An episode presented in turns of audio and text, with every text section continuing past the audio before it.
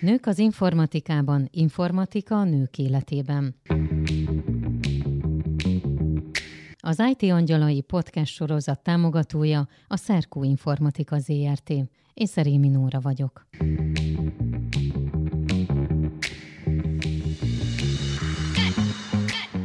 Nagyon sok szeretettel köszöntünk minden hallgatót az IT Angyalai Podcast új részében, amelynek a témája a gyerekek olvasás 2022. Hogyan hat a digitalizáció a legkisebbek olvasási szokásaira? Állandó téma, hogy a gyerekek egyre kevesebbet olvasnak, de ha az erről szóló cikkek többnyire nem adnak megoldást a problémára. Én remélem, hogy mire a műsor végére érünk, megoldást tudunk adni, amelyben két vendégem is van. Csörgei Andrea, gyerekirodalmár, könyvtár és drámapedagógus, illetve Lippai Andrea, a Szerkó Informatika ZRT értékesítés támogatási igazgatója. Üdvözlünk mindenkit! Üdvözöljük a hallgatókat! Milyen olvasni 2022-ben? Mielőtt a gyerekekre rátérnénk, én arra lennék kíváncsi, hogy ti hogyan olvastok 2022-ben. Csörgei Andrával kezdjünk. Nálam erősen szétválik, hogy a saját örömömre vagy munkából kifolyólag kell olvasnom. Ha munkából kifolyólag olvasok, akkor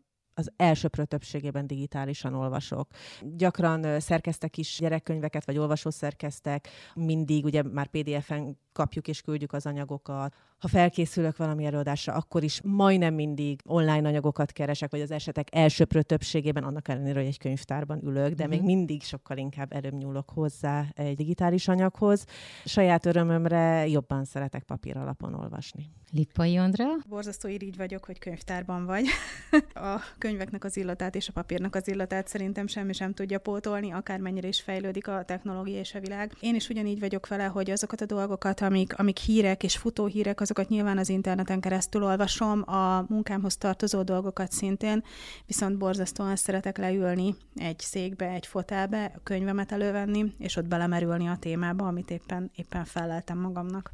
Rengeteg kutatás volt és van is ezzel kapcsolatosan, például azzal, hogy mondjuk nem mindegy, hogy min olvasunk. Volt erről egy felmérés, hogy a gyerekeknek adtak oda középiskolásoknak, hogy vagy e-bookon olvassák azt a regényt, vagy pedig mondjuk papír alapon. És aztán az az eredmény jött ki, hogy akik papír alapon olvastak, ők sokkal jobban megjegyezték a történetet, mint azok, akik e-formátumban.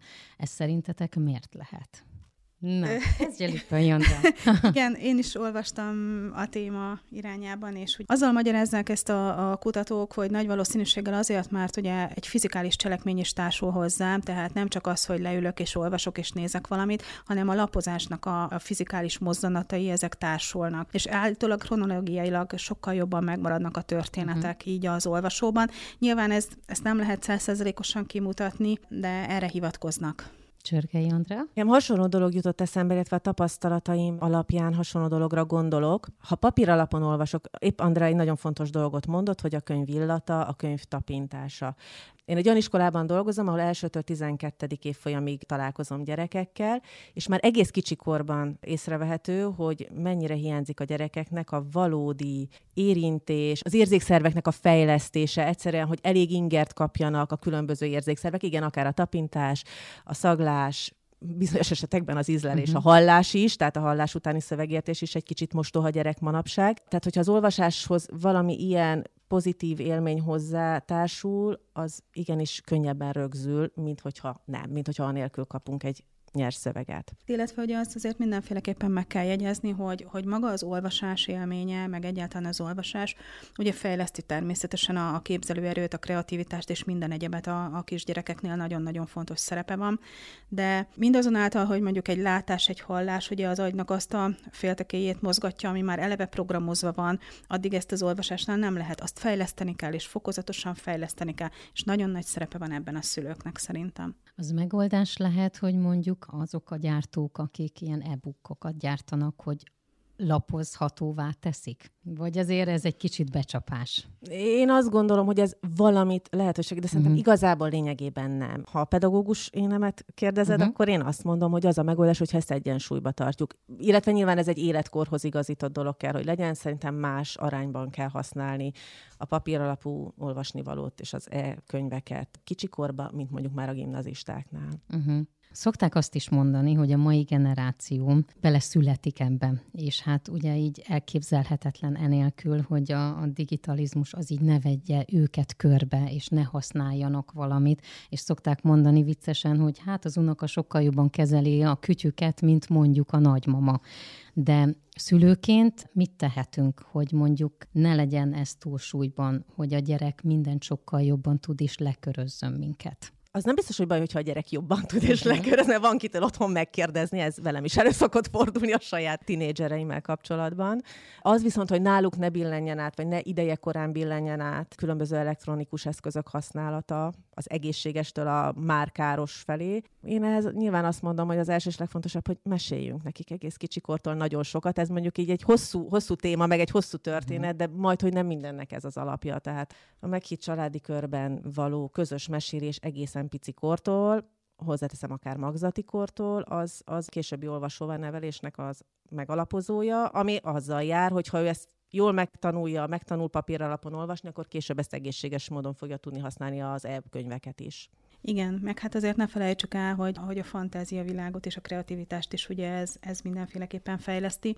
Én is azt gondolom, hogy nagyon-nagyon fontos az, hogy a szülő meséljen a gyereknek. Próbálják meg ezt együtt csinálni, akár saját meséket kitalálni képek alapján, ami, ami tényleg távolabbra mutat, Mindenféleképpen ezzel kezdjék. A hangos könyvek valamiféleképpen megoldást jelenthetnek bizonyos korosztály számára, a gyerekek számára, hiszen, hiszen abból is meríthetnek dolgokat, de nagyon fontos a szülő együttléte a gyerekkel egy ilyen, ilyen momentumnál.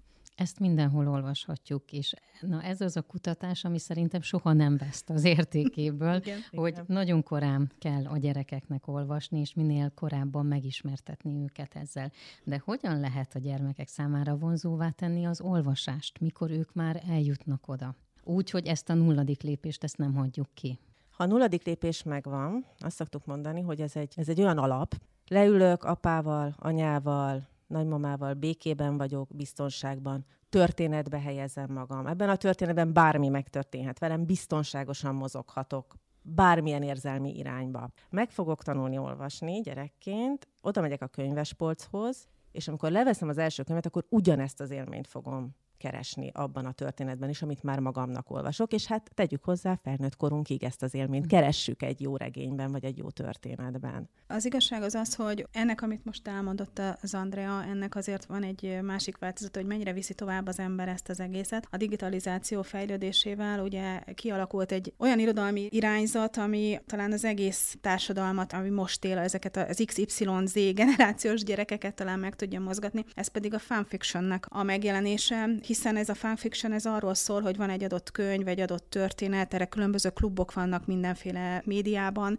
és az interneten is fönt, és elolvasnak egy könyvet, majd mindenki a saját fantázia alapján elkezd hozzáírni a könyvhöz folytatásokat gyártani, és ez az egész vonulat ez végigmegy. És ezeket már publikálják is, kritikákat írnak róla, tehát ez egy elég komoly műfaj most már, és ez nagyon-nagyon érdekes dolog. És pont az a biztonságérzet, az, hogy én, én tulajdonképpen itt ebbe a könyvek világába, ebbe a fantázia világba bármit megtehetek, és bármit csinálhatok, és bármerre szőhetem a magam kis gondolatainak a szárnyát, akár az életből merítve, akár csak abból, hogy mit szeretnék. Tehát egy önkifejezési mód módszer, és szerintem ez nagyon-nagyon hasznos és jó. Rengeteg, vagy főleg van egy nagy gyerekkönyvkiadó, elment abba az irányba, hogy rengeteg olyan könyvet jelentett meg, ahol nyomozni kell, ahol egyik oldalról átugrunk a másikra, tehát élményé kell tenni a gyerekeknek az olvasást. Mindezt vagy csinálhatjuk együtt is, vagy azt, hogy ő egyedül csinálja mindezt végig élményé kell tenni a gyerekeknek az olvasást. Ezzel bizonyos szempontból egyetértek, lehet így is, lehet uh-huh. másféle módon is. Én nagyon sokat mesélek gyerekeknek, az iskolában is, a könyvtárban is, és nagyon-nagyon-nagyon sokszor tapasztalom azt, hogy igenis az kell nekik, hogy ezt rendesen be tudják fogadni. Úgy fogalmaztam az egyik hallgatónknak most, akit már képzes hallgató, hogy hát egy ilyen kisebb tűzoltózenekart kell így felsorakoztatni ma már egy mese mellé a gyerekeknek. Nyilván viccesen értve, szeretünk hozzátenni mindenféle játékot, foglalkozást, feladatot, feladatot, kérdést, gyakran szívesebben fogadják be akkor. Tehát kicsit könnyebben szólítjuk meg a gyerekeket akkor, hogyha valami cselekvés is társul hozzá. Nekem az jutott még eszembe, hogy ahhoz, hogy mi is le tudjunk nyugodni arra a szintre, hogy befogadóvá váljunk egy könyvvel kapcsolatosan, a gyerekeket is le kell nyugtatni ehhez. Mert hogy vagyunk egy felgyorsult világban, rengeteg inger ér minket, főleg, hogyha használunk digitális vagy alkalmazásokat, vagy eszközöket. Egyszerűen annyi minden ér minket, hogy csak így átpörgetünk dolgokat. És ezzel kapcsolatosan is volt egyébként egy kutatás, hogyha interneten olvasunk, akkor kulcsszavakat keresünk meg. És nem biztos, hogy az egészet úgy fogadjuk be, ahogy van, és minden egyes szót elolvasunk, mint hogyha a könyvnél. De akkor itt most szülőkként, vagy nagyszülőként, vagy tanárként hogy lehet a gyerekeket lenyugtatni arra a szintre, hogy befogadóak legyenek. Ha valaki erre tudja a választ, akkor szeretném majd, hogyha megkeresne minket. Köszönöm. Tipjeim vannak. Nem biztos, hogy a, nem biztos, no. hogy a bölcsekköve van nálam. Először is azt gondolom, hogy tök jó, hogy tudunk úgy olvasni, hogy kulcsszavakat uh-huh. keresünk, és nagyon jó, hogyha a gyerek is így megtanul, mert ez fontos lesz neki például a tanulás szempontjából. Tehát, hogy van egy ilyen oldala, ezt, ezt abszolút lehet bátorítani, erősíteni, és emellé kell ugye megkínálni a lenyugtatott olvasással, én itt megint csak azt szoktam mondani, hogy bizonyos szertartások, amiket bevezetünk, egy gyertyagyújtás, egy mondóka elmondása. Nyilván attól függ, hogy mekkora gyerekről uh-huh. beszélünk. De egészen nagyok, nagyoknál is működnek még ezek a kedvenc párna elővevése otthon. Ezek nagyon sokszor hozzájárnak ahhoz, hogy a gyerek lenyugodjon, vagy egy olyan környezetbe kerüljön, ahol ő képes egyedül is olvasni. És még egy dolog nagyon fontos, amiről nem beszéltünk, arról beszéltünk, hogy egész pici kortól kell nekik olvasni elég sokáig, 13-14 éves korig simán fel lehet olvasni egy gyereknek meséket, történeteket, legendákat. Tehát, hogy igenis a közös olvasás az akár kiskamaszkor, kamaszkor küszöbéig nagyon jó, hogyha megmarad, ha meg tud maradni egy családban. Közös olvasás, az mondjuk közös tanulás is lehet? Hát azt a gyereket kéne megkérdezni, hogy ezt érzi meghitt békés, ha neki az igen, akkor, akkor mindenféleképpen. Számomra nagyon meglepő volt, amikor én is belenéztem, és ez különböző tanulmányokat vettem alapul, hogy kutatások alapján a 14-től 18 éves korosztály miket olvas és miket szeret. És teljesen meglepődtem azon, hogy tulajdonképpen az első helyen a fantázia irodalom van, ami, ami minden lehet. A gyűrűk urától, a Harry Pottertől. Ez a műfaj ugye most uh-huh. dívik, a vámpírosdi és minden egyéb más, ami, ami ebbe benne van. Ez természetes, a kamaszok ezeket szeretik, fölkapják akár egy-egy film, akár színész, akár bármi miatt. Viszont a második helyen nagyon-nagyon érdekesen és legnagyobb örömömre a magyar népmesék voltak. És ez, ez annyira ledöbbentett, bár nagyon örülök neki, mert én emlékszem a magyar népmesék sorozatra, amit a kezembe vettem kicsin, és olvastam, és mindig megvolt, hogy egy mesét vagy kettőt lehet aznap este felolvasni. Nekem ez a szívemnek nagyon kedves dolog, és, és nagyon-nagyon örülök neki, hogy vannak még olyan mai fiatalok, akik előveszik ezt, és valóban megnézik. A magyar népmesékről nekem egy történet jut eszembe, amit az egyik ismerősöm mesélt, hogy ő gyerekként imádta. Viszont amikor felnőtt fejjel elkezdte olvasni, akkor ő azt mondta, hogy úristen, ő ezt nem fogja a gyerekének olvasni, mert hogy ebbe olyan dolgok vannak, ami csupa erőszak van, meg átverés van, meg hogy hát semmi olyan, ami jóra tanítja. És akkor utána elkezdtem én is ennek utána olvasni, de hogy a gyerekek, ők nem így gondolkodnak, mint mi. Tehát ezért kell a gyerekeknek az ő korosztályuknak megfelelő meséket odaadni, és ők nem ugyanazt fogják gondolni, amit mi gondolunk. Igen, nagyon jó erre a Tom és Jerry története, amit, amit a felnőttek egy borzasztó erőszakos, és, és nem is tudom, milyen, milyen történetnek vélnek, a gyerekek viszont remekül szórakoznak rajta, és szeretik. Annyit pontosítanék, hogy ugye a a népmese az felnőtt műfaj. Tehát ezért uh-huh. ezt tudjuk, hogy ez, egy, ez eredetileg felnőtt műfaj, manapság egyébként reneszánszát éri és kezd is visszakerülni. Tehát egyre több helyen van felnőtt mesemondás, felnőtteknek szóló mesemondó alkalmak, és ugye valamikor a 19. század elején került be a gyerekszobákba. A népmese ellentétben a műmesével szimbólumok nyelvén dolgozik, ami azt jelenti, hogy a gyereknek azért lehetőséget ad arra, hogy ő annyit szedjen ki belőle, azt hallja ki belőle, annyit képzeljen el belőle, amennyi neki még biztonság. Ugye a biztonságos közegbe uh-huh. tud mozogni. Ugyanakkor azt is nagyon fontos megjegyezni, hogy most már nagyon, pont ezért, mert hogy ezt felismerték a kiadók, népmesékkel foglalkozó szakemberek, hogy vannak olyan mesegyűjtemények, amik kifejezetten már életkorhoz vannak kötve, tehát úgy szólnak, úgy vannak összeállítva, hogy kisovodásoknak, nagyobbodásoknak, iskolásoknak, kiskamaszoknak, tehát érdemes akkor szülőként ezt figyelni, vagy e, e felé nézegetni, hogy tényleg akkor olyanokat válaszunk, ami az ő érettségüknek megfelelő. Kötelező olvasmányok. Na ez is egy jó irány. Itt ugye, ha én jól tudom, és kérlek majd javítsatok ki, vagy cáfoljátok meg, hogy vannak ajánlások hogy mi az, amit odaadhatunk a gyerekeknek. Ebben vannak ugye mai kortás mesék is, illetve ugye a rég megszokott kötelező olvasmányok is. Pedagógusként hogy lehet választani, vagy mi alapján választanak? Ez tudom, hogy egyénfüggő, és hogy ki mit preferál, de bele kell a kortárs irodalmat csempészni, vagy maradjunk meg a régi dolgoknál, vagy ennyire nem kell szétválasztani? Bele kéne, borzasztóan bele kéne. Szerintem azért azt hiszem, hogy a szakma nagy része ezzel egyetért. Én azt látom kollégákon is, meg a saját gyerekeim tanárain is, hogy nem feltétlenül marad erre idő. Vannak ajánlások, vannak egy-egy, tehát például a 5. és 8. osztály között ott azért van egy-egy kiemelt olvasmány, amit még mindig számon kérnek, vagy számon kérhetnek. Ezek mind klasszikusak, mind olyanok, amik több mint 80 évesek, és zárójelbe jegyzem meg, hogy egyetlen egy van köztük, aminek a lánya a főszereplője egyébként. Ezt szerintem ez sok mindent, az Abigél. Az összes több, igen, Magda, igen, Magda Abigél, az összes több közszívű pár utcai. Tehát úgy érzem, hogy nincs azért minden egyensúlyban uh-huh. azzal, amiben ma a gyerekek élnek. Nagyon-nagyon nagy szükségük lenne arra, hogy sokkal-sokkal több kortárs irodalmat kapjanak. Alsó tagozatban egyébként szerencsére ott, ott könnyebb be csempészni, bevinni, több ajánlás is van, és ott én azt látom, hogy a tanítók boldogan élnek is ezzel a lehetőség. Én nagyon örülök, hogy te ezt mondtad, tehát én borzasztó boldog vagyok. Én féltem, hogy pedagógusként esetleg más véleményem vagy. Én azt gondolom, hogy igen, mindenféleképpen muszáj lenne a kortárs irodalmat bevinni. Egyrészt többet olvasnának és szívesebben is a gyerekek, nem hagyatkoznának, főleg már kiskamaszkorban a kötelező olvasmányok rövid összefoglalója című munkákra, tehát hogy valójában, valójában elolvasnák azokat a történeteket, és szerintem sokkal szívesebben születnének beszámolók is róla, és hozzászólások is, mint esetleg most a régi bevált módszerek szerint. Milyen most, 2022-ben gyereknek lenni, fiatalnak lenni, tininek lenni?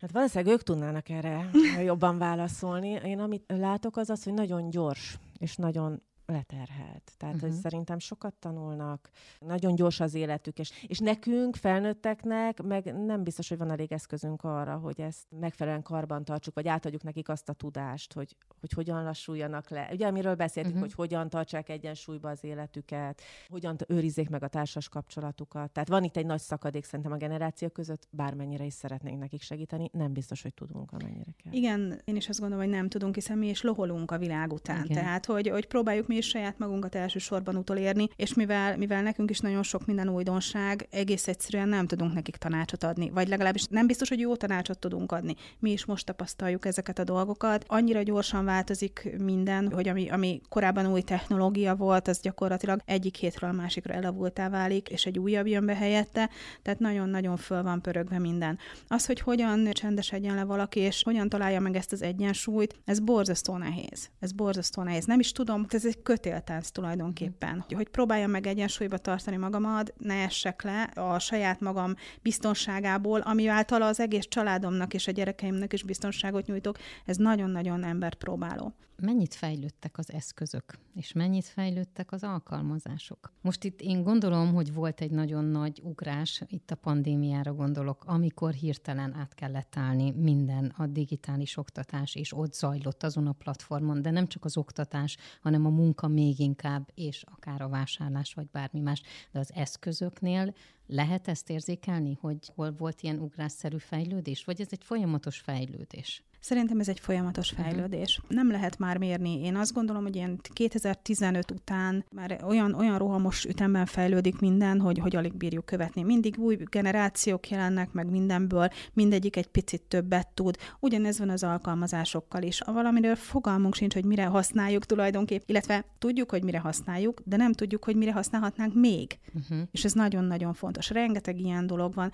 de hogyha csak az e-bookra térünk vissza, vagy a hangos könyvre, a hangos könyvek ugye ilyen 2002 tájékán jelentek meg a piacon, akkor még CD-ken voltak ezek. Igen. Manapság már ugye ezeket megmosolyogjuk, mert, mert megmosolyogjuk. Most már inkább letöltjük alkalmazásba, és próbálunk ezekkel együtt élni. Ugye bejöttek azok a típusú hangos könyvek, amik kisgyerekeknek gyártanak, például ami képekkel van, és lapozhatja, és odaillesztheti, és cselekvésre ösztönzi tulajdonképpen a gyereket. Ez is egy fejlődési pont volt. Az informatika világa meg, meg aztán uh-huh. utolérhetetlen. Itt is az informatika világánál is is kellene egy olyan, hogy így valaki ott van, mint pedagógus, és folyamatosan mondja, hogy mit kellene tanulni, és mit kellene tudni, tehát ő oktatná az embereket? Igen, csak mire ő leoktatná, addigra az, amit oktat, az már nem lenne napra kész. Tehát, hogy ennyire gyorsan változik a világ sajnos. Vagy hál' Istennek, nem tudom.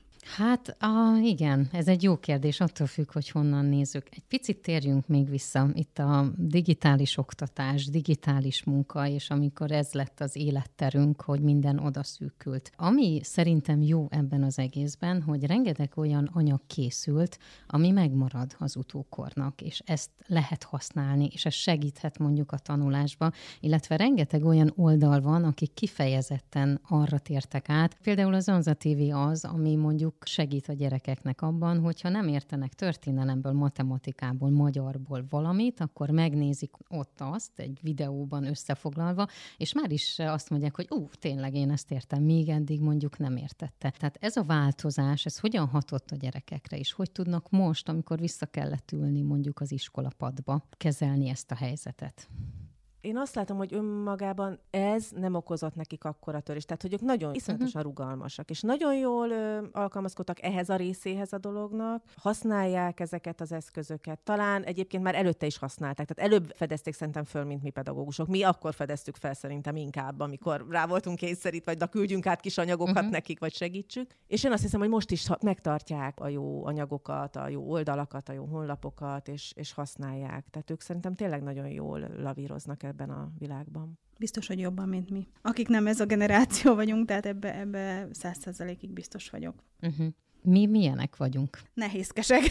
Ez magamról mondható csak el. Nagyon nehéz megtalálni a helyes utat szerintem saját magunknak is, hogy mifele forduljunk, mi az, amit érdemes megnéznünk, megvennünk, elolvasnunk, követnünk. Annyira ömlesztve kapjuk az információkat mindenhonnan és minden tekintetben, hogy nagyon nehéz kiszűrni azt, hogy, hogy mi az igazság, mi ami féligazság, és mi az, ami álhír vagy áldolog, és melyik úton induljunk akár a reklámok, amik ömlesztve kapunk uh-huh. azokban, akár a nyilatkozatok, hogy ki hogyan értelmez valamit, jól értelmezi-e, már csak az értelmezést írja le, vagy beidézi azt, amit mondtak, mert hát ugye az írott szövegnél nem igazán derül ki sem az, hogy, hogy milyen hangsúlyan mondja az ember, és nagyon-nagyon sok mindent félre lehet uh-huh. érteni. Ezért is van az, hogy a könyvek azért jobbak, és az olvasás azért jobb ilyen téren, mert az ember azt képzel bele, amit akar, ott nem zavar senkit, hanem saját maga gondolja tovább a dolgokat. Illetve csak annyit fűznék hozzá, teljesen egyetértek egyébként Andrával, de hogy az is nagyon jó, hogyha viszont vannak közös olvasmányok, és ezeket meg tudjuk beszélni, akkor nagyon jól fejlődik az, hogy egy adott írott szöveget hányféleképpen lehet értelmezni. Tehát egyszerűen megtanulja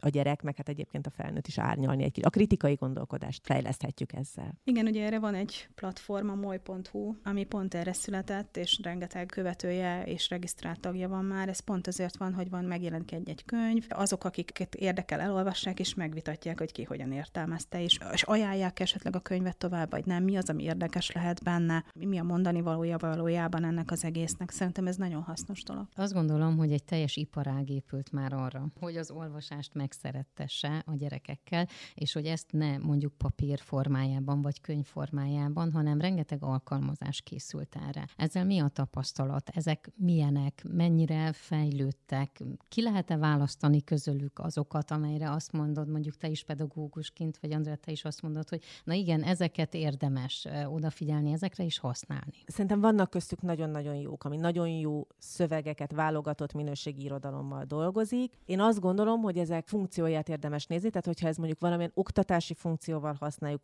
tanítóként, esetleg otthon a szülő gyakorlásként, az mondjuk már nekem kérdés, hogy kell a szülőnek ilyen módon gyakorolni, akkor jó. Tehát az oktatás szempontjából nézzük, akkor szerintem ezek nagyon jó anyagok. Nem helyettesíti szerintem azt, amiről itt beszéltünk, a meleg burokban levő összebújos olvasást a szülővel. Tehát nem a helyet, hanem egy plusz dolog ahhoz. Igen, ezek az alpok azért nem csak ezeket a célokat szolgálják, hanem segítik is nyilvánvalóan az olvasás megértését, ami a mai társadalomnak az egyik legnagyobb problémája is, hogy a szövegértés működik-e. És ezek a diszfunkciós különböző problémák, ezek hogyan küszöbölhetőek ki, és hogyan javíthatóak, és ugye ezeknek az alkalmazásoknak vannak ilyen funkciói, amik egy adott olvasott vagy leírt szöveget érthetővé tesznek bármiféle problémával küzdő gyerek vagy felnőtt számára is, és segítik abban, hogy megértse azt, hogy mi az a szöveg, ami le van írva megtartva ott. Szerintem ennek biztos, hogy, hogy nagyon-nagyon jó szerepe van, és nagyon-nagyon sokat segít. A kérdés bennem az, hogy mennyien ismerik ezeket a, az applikációkat, elterjedtek -e ezek már olyan nagyon, mint amit, ami ennek el kéne, hogy terjedjenek, és itt kifejezetten az Andrea által mondott jó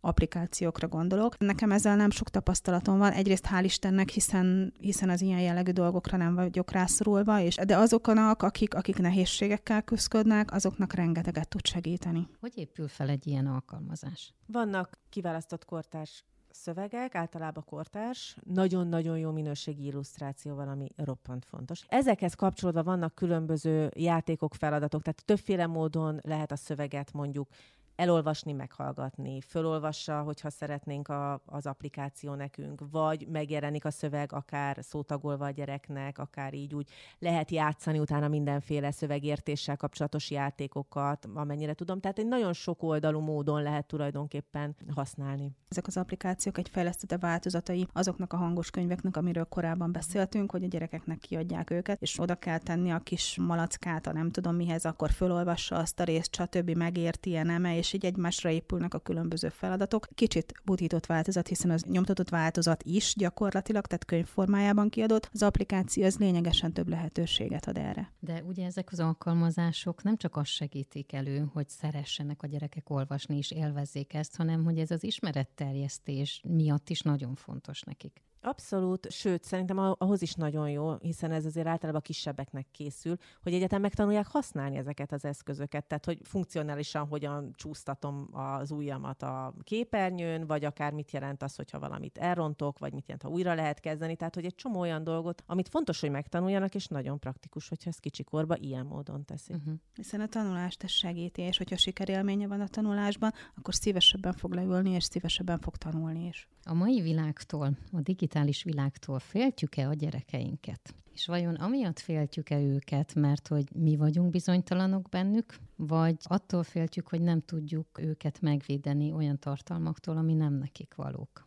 Szerintem féltjük, és szerintem mind a kettő igaz. Pont ez, amit beszéltünk, hogy annyira gyorsan változik. Mi felnőttek talán még nehezebben tartunk lépést vele, mint ők egy csomó olyan dolog van, amire nem is gondolunk, hogy mi minden történhet ott meg velük. És igen, meg kell őket tanítanunk ezt helyesen használni, biztonságosan használni, de ez egy nagyon-nagyon nehéz feladat. És ugye általában az esetek nagy részében a gyerek egyedül van, amikor a gép előtt ül, vagy most már nagyon könnyen egyedül tud lenni, vagy a telefonja előtt. Sokkal nehezebben védjük meg, mint attól, hogy nem tudom, lelépjen az utcára. Igen, erre egy iparág fejlődött, ugye, ami próbált olyan különböző alkalmazásokat gyártani, amivel megvédik a gyerekeket, tehát hogy lehet szűkíteni ilyen szülői felügyeleteket és minden egyebet rátenni, de mindig vannak kiskapuk, és mindig van, mindig előttünk járnak azok, akik a rossz oldalon vannak, most mondhatom ezt, és ők mindig hamarabb fejlesztenek új dolgokat, és nagyon nehéz ezt utolérni. Erre való ugye az IT biztonság tulajdonképpen. Erre találták ki ezt az egészet, többek között. Erről mesélsz egy picit? Az IT biztonságra? Uh-huh. Úristen!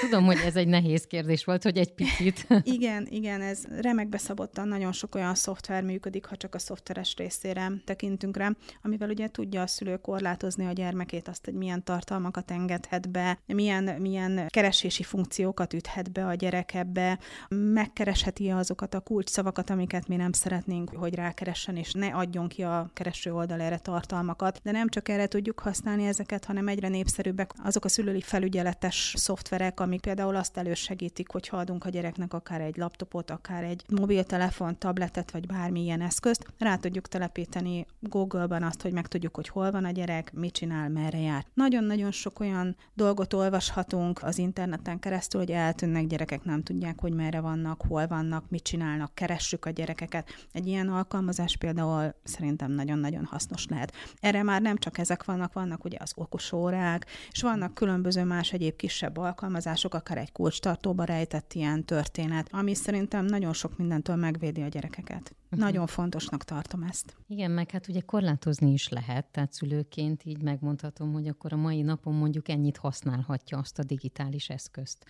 Aztán persze jönnek a kis kapuk. Igen, igen, ezt, ezt én korábban már egy podcastban említettem, hogy az én gyerekem mennyire találékony volt, ő most már felnőtt. Ő például nagyon találékony volt, én behatároltam neki azt, hogy mennyi időt vehet igénybe egy nap a számítógép uh-huh. előtt, ez rendben is volt, én nem voltam otthon, ugye ezt ellenőrizni nem tudtam. Rájöttem, hogy ő többet használja fogtam és eltüntettem a kábelt is, meg minden csatlakozót, meg routert, meg minden, hogy na, akkor kíváncsi leszek, hogy aznap mit fog szólni. A gyerekem nem esett kétségbe, átment a szomszédba, elkérte, ugyanúgy bekapcsolt, és ugyanúgy használta a történetet.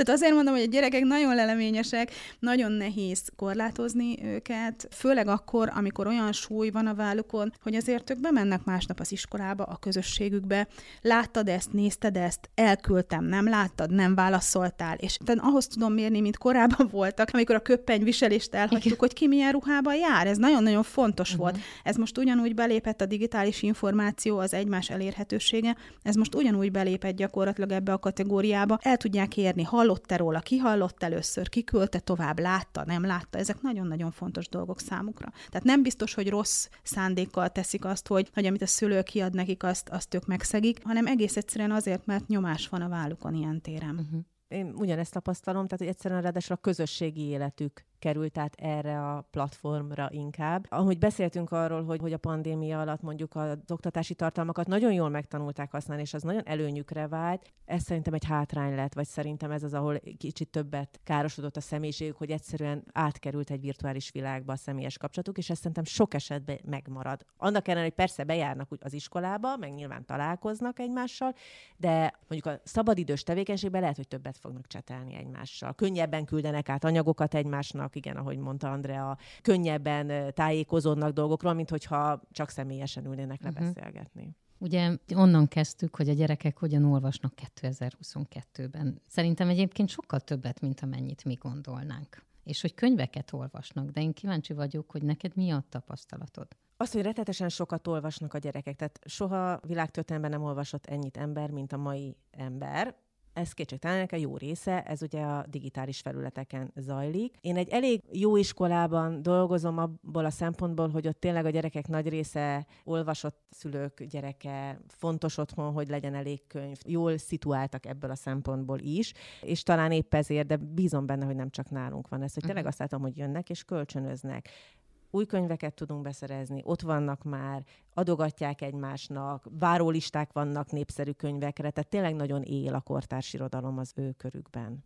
Bár szintén a kutatásokból néztem ki azokat a dolgokat, hogy azért verseket is olvasnak a gyerekek, és ez, ez meg történelmi regényeket. És ez nagyon nagy meglepetés, mert én azt gondolom, hogy a mai világban verseket egyre kevesebbet olvasunk. Ha olvasunk is, akkor nyilván azokat a kötelező dolgokat, amiket az iskolákban uh-huh. kell tudni, Igen. és ezeket. Ugye régen volt a Vers mindenkinek című műsor a tévében, amit kötelezően mindenki végignézett az esti film előtt, és meghallgattuk ezeket. Szerintem ezek jók voltak, és jó törekvések voltak, ez elveszett, és egyre kevesebbet hallunk most már így verseket felolvasni. Én ezt azért valahogy hiányolom, de nyilván ez az én saját véleményem. Az viszont elég fontos, a kutatások során mindig, mindig kiemelték azt, hogy milyen szülők gyerekei olvasnak, hogy milyen, milyen szegmenseket vizsgáltak. Feltételezi minden egyes kutatás azt, hogy tulajdonképpen a tanult emberek gyermekei olvasnak legtöbbet, hiszen valószínűleg ezt látják otthon példának, stb. stb. Én azért ezt, ezt kicsi sztereotípiának tartom. Akárki akármit mond. Én nagyon sok olyan gyerekkel találkoztam, aki nem olyan családból származott, hogy a szülők erre nagyobb hangsúlyt fordítottak volna,